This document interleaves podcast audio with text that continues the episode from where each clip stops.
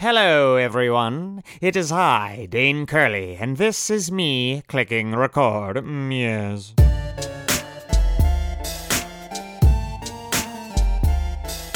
I had this brilliant idea for an episode that would be a little experimental, and you know, I might have sacrificed a little bit of quality sound recording quality to pull this off, but I just thought it was a good idea to go on like a roaming podcast and do the podcast while I was going for a walk because I do so much of my best thinking when I'm going for a walk. And I just did a little thought experiment and I was like, you know, it wouldn't be that weird other than the loss of audio fidelity because I'd be recording into like my earbud microphone, you know, like um, I have a better pair. I just bought a better pair of earbuds. It's not like the Apple ones, so they're a little bit higher quality, cost a little bit more money, but I just they still don't really. The microphone there is junk. It's a lapel mic that's bouncing all around and picking up all the wind, and you know what I'm talking about because you've been on phone calls before.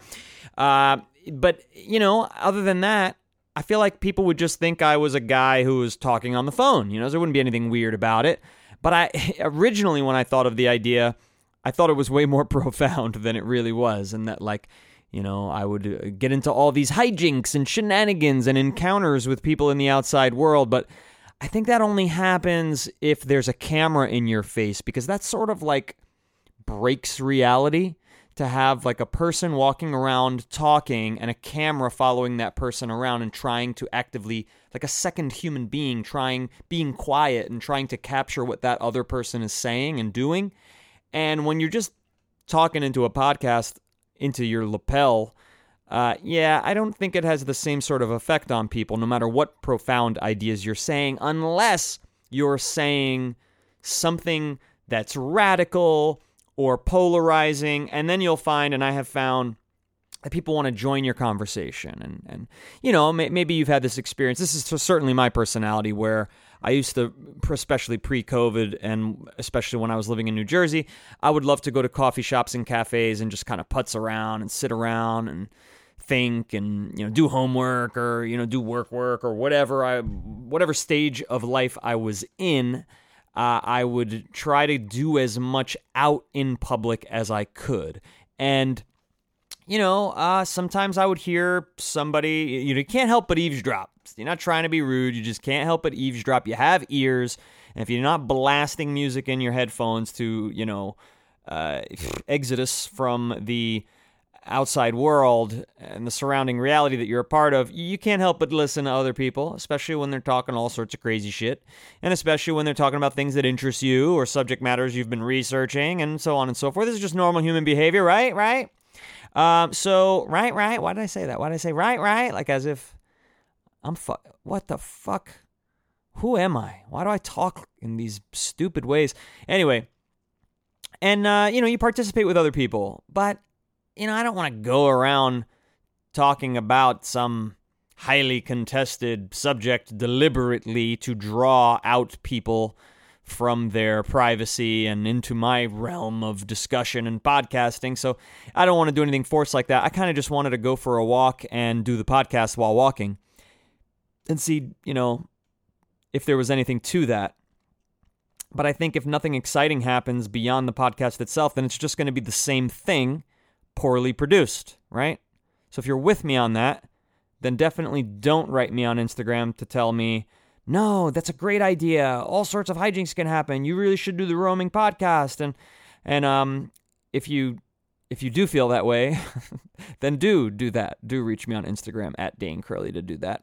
And if you really feel a certain way and you just want to have ma- maximum control over me, then there's only one place for you, my friend, and that is Patreon. Holy moly, I didn't do the Patreon ad last episode, but this episode we're getting it done early. Folks, it's patreon.com slash Dane Curley. Donate any amount today. Uh, yeah, donate any amount, and uh, it can be on any timeline. You don't have to recur your donation. You don't have to do a monthly thing. You could send a little something my way, say thank you for making the podcast, and you can get the fuck at it down, all right? You can get out of Dodge, and uh, I won't come shooting you in the kneecaps looking for more money, I promise.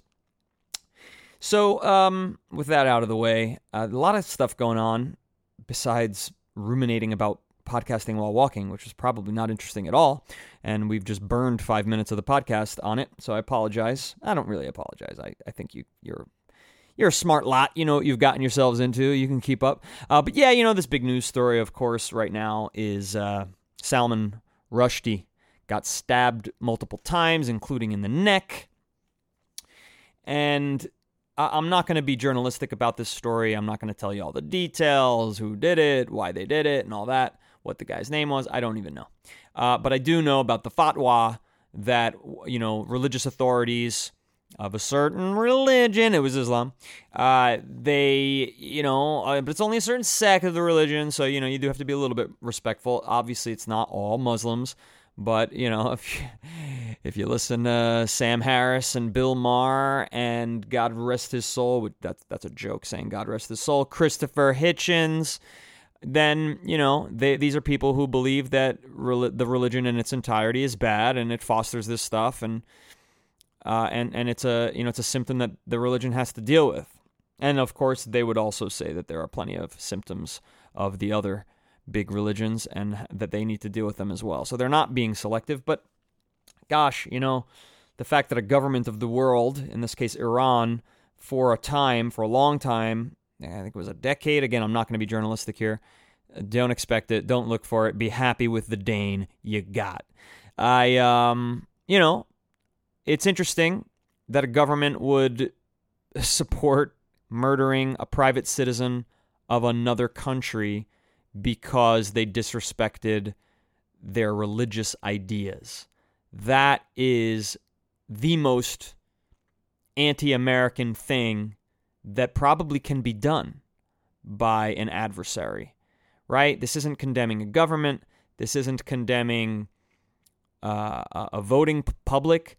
This is condemning an individual because of the right to free speech which our government affords them. And don't get it twisted.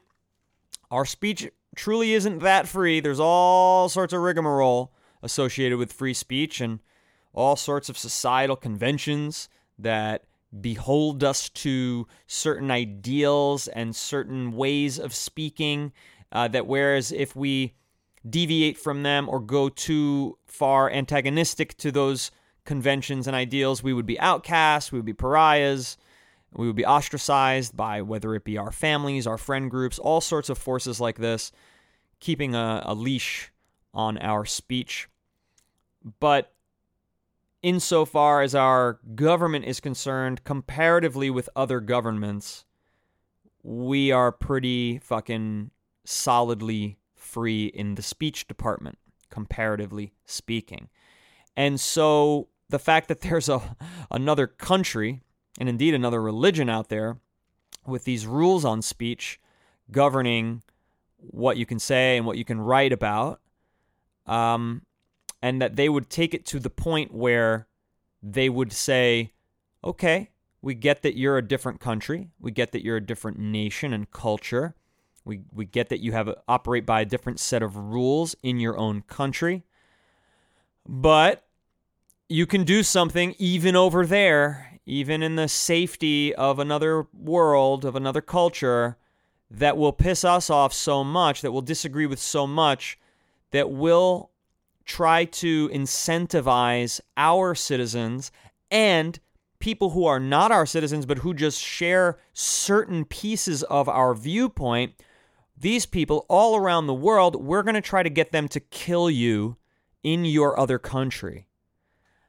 That's basically my understanding of the fatwa, my very juvenile understanding, perhaps, but it's, you know, when you put it in words like this, it kind of shows you the gravity of the situation and why many in the American government, you know, they want to frame Iran as, uh, as sort of this, you know, modern axis of evil state, because these ideas are antithetical to obviously to a free and fair democracy, which they do not have. They have a theocracy, which is literally found on religion. And if you you know if their um, politicians go too far out of those norms of their religious norms, they're they're not going to make it very far. And in fact, you know they could be uh, villainized in such the same way that uh, Salman Rushdie had been villainized by them, although he was not an Iranian, right? So yeah, it's um, it's insane. It's this fatwa is many, many, many years. Um, it's been there, and I I think uh, I dare say, with respect, that Salman got a little lax. He relaxed a little bit. You know, there was a time where he was living in protection, and that was his way of life for a long time. It's very serious very serious way of life and living in protection under government supervision, super, supervising his um, you know state of welfare, not supervising his behavior, right? Um, and he, you know, wasn't getting assassination attempts on him for a while, and thought he could start living a normal life and went and did some normal things that normal authors do, like give speeches for groups, uh, within groups, on stages that don't have police, you know, guards and didn't have a police escort. And there, you know, there was a security guard like these functions tend to have, but it wasn't like a, you're someone who there's a fatwa against you. We need to protect you uh, extra type of security. It was very lax, and and you know I see a lot of people in the news blaming the venue, blaming the organization. But you got to think, you know, Salman has a free choice as to what sorts of functions he attends, and you know, doing the local, and this isn't what it was exactly, but you know, doing the local Barnes and Noble book signing, um, with just the protection that the Barnes and Noble provides, you know, that has a certain risk to it if you're Salman Rushdie and wrote a book called The Satanic Verses and there's a ton of fucking people out to kill you. A ton of people out to kill you. So, gosh, I, I recognize that the character of this discussion is not as comical as I as most episodes of me clicking record, but many episodes do go down this serious route and have serious discussion because you know what? Turns out people who like comedy tend to be smarter people than the rest of society gives them credit for. And in fact, I heard a, a little clip of Sylvester Stallone recalling a quote that he heard, which I, I don't I'm not familiar with, but apparently people uh, this is the quote people think that the world is a comedy, but other people feel that the world is a tragedy. So isn't that interesting? That if you think about it, it's a comedy. If you put your intellectual prowess into the calculus there, it tends to result itself in, in Stallone's words, a sick joke. Adrian, just a sick joke, man. And it's funny because he writes dramas and action movies and not comedies, and he's not very funny. Um, so it's funny that he he's he's in on that. You know, it's kind of you know he doesn't I guess he has quite a bit of comic relief in his movies, but most of his movies, especially when he was in his prime, his creative prime, being a powerhouse that was writing all the Rocky movies and First Blood and, and the sequels to Rambo that were serious commentaries on war. Uh, and on the treatment of veterans and on the treatment of homeless people. Man, if you haven't seen First Blood, or you think it's just some bullshit action movie, you are you are sorely mistaken. If you haven't seen Rocky the original, and you are under the impression that it's just some bullshit boxing movie, you are also sorely mistaken. Those two films in particular are I mean, you can hold them up against any other drama. They're excellent movies and they're intellectually uh, written and performed. And he, you know, he did it in his own way. They, they, they didn't want him to star in the movie. They wanted to hire out, get somebody who was a known face and uh, he, he, he kept his creative rights both to uh, act out what he had written in the way he had wanted it exactly to be acted out and believed in himself that he could do it. So I don't know why I'm going into all this Stallone worship. Oh, Dan Carly, thank you so much for going into all this Stallone worship. That is the most insulting Stallone impression anyone can do. There's no Stallone in there.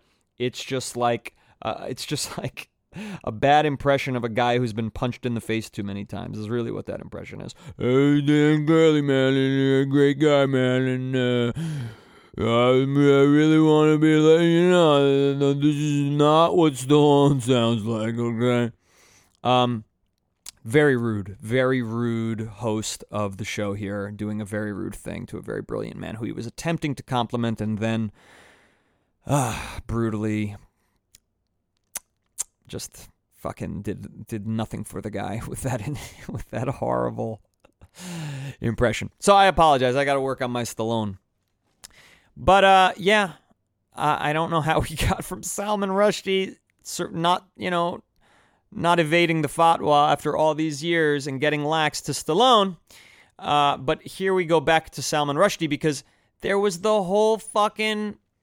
I mean, he was he was seeing perhaps too much of the comedy in the situation. Uh, was it the most recent or the second most recent Curb Your Enthusiasm episode uh, season? Larry David's Curb Your Enthusiasm that had the fatwa episode.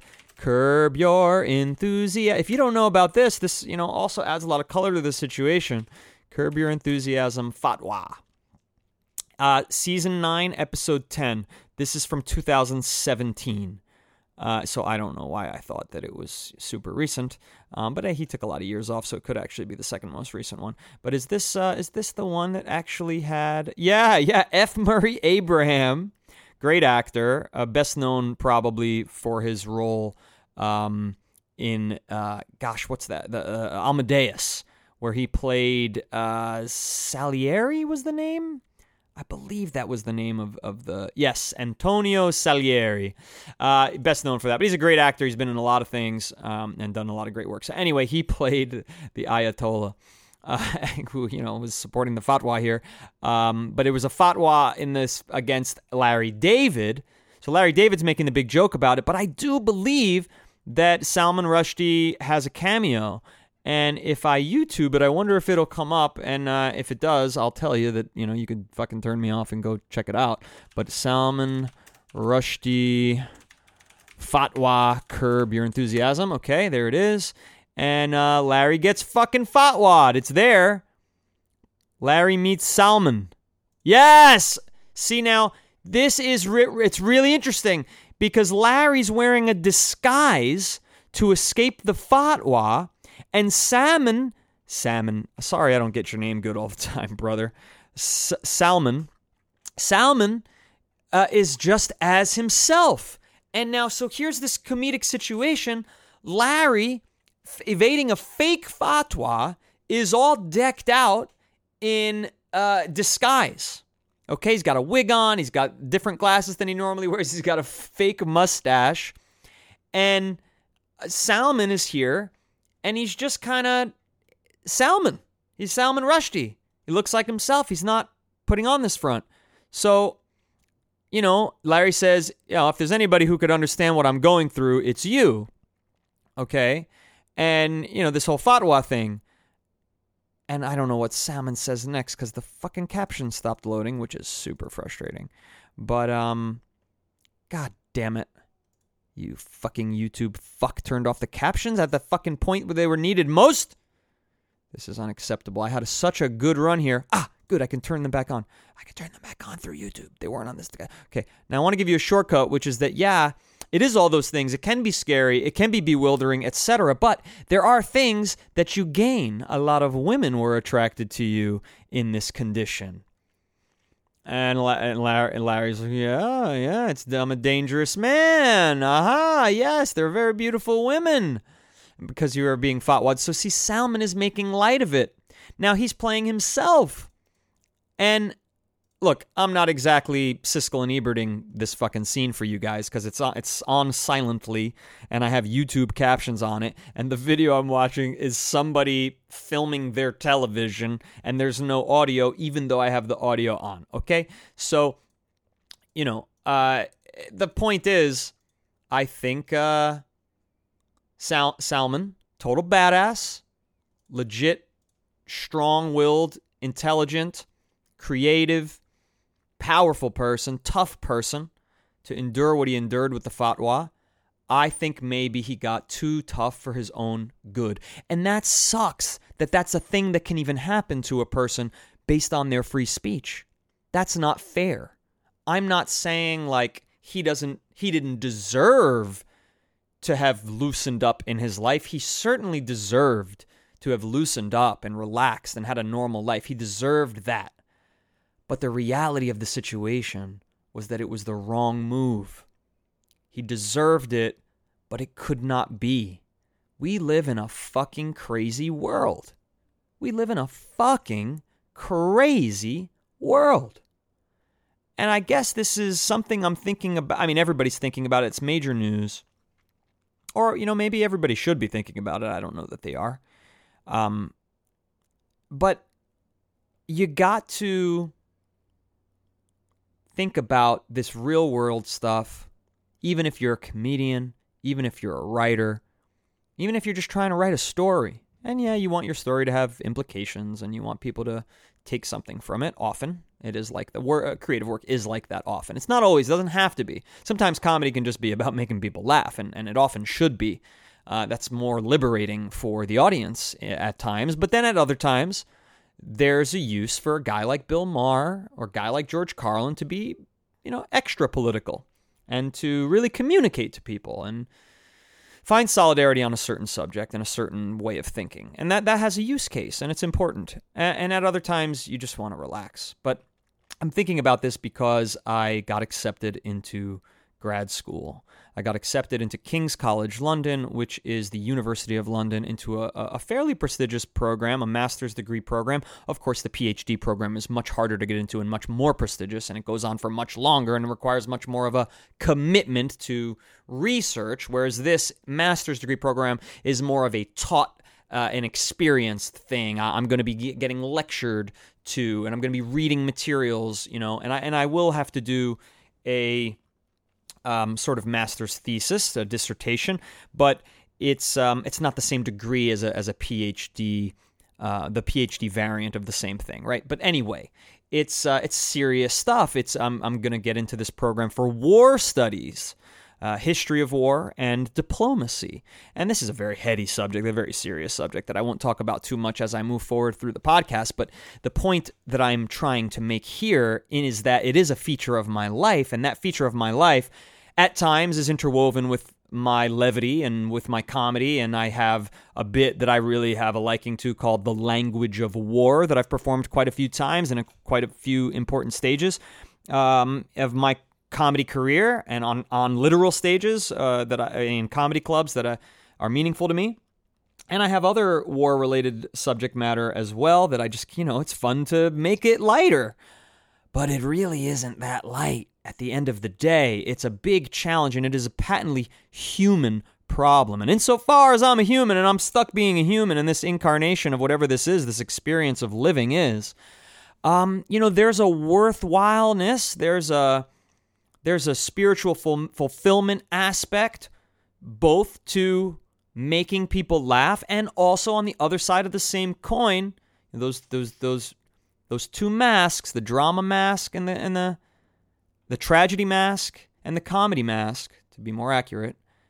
You know, the other side of that coin is wow, let's seriously deal with the problems of war and let's seriously dive into specific wars and the horrors therein and the, the horrible things that are happening therein. And then let's also uh, make light of it.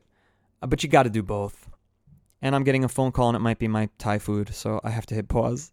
Okay, it was indeed the Thai food delivery person. We are not yet at 30 minutes, but I'm I'm fucking starving. I'm recording this at 4:30 p.m. I have not eaten yet all day. Uh, I'm not exaggerating. That's just a. Fa- I've just shared a fact with you, and I do intermittent fasting, so it's not as hardcore for me not to have eaten by now.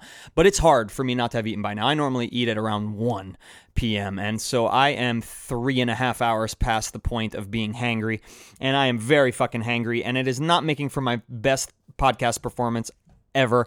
And uh, the thoughts are kind of racing around. So I'm gonna call this a bonus episode because it wasn't um, wasn't what I thought it would be. It wasn't didn't doesn't feel like a normal me clicking record. I don't know. It's too much on my mind that's personal, perhaps. Nah, that's not it. That's nothing. That doesn't matter. I, I kind of have plenty of personal thoughts and make a great podcast. I don't know. Something about the character of this podcast just doesn't feel like it should be a numbered version. And so it won't be. Because uh, we're emotional creatures and we just do whatever we feel, right? I'm not fucking Spock from Star Trek. Peace. One, two, three. This is a podcast. Dane Noodles. This is a podcast. It's a podcast, Dane. This is a Noodles. And we like sex.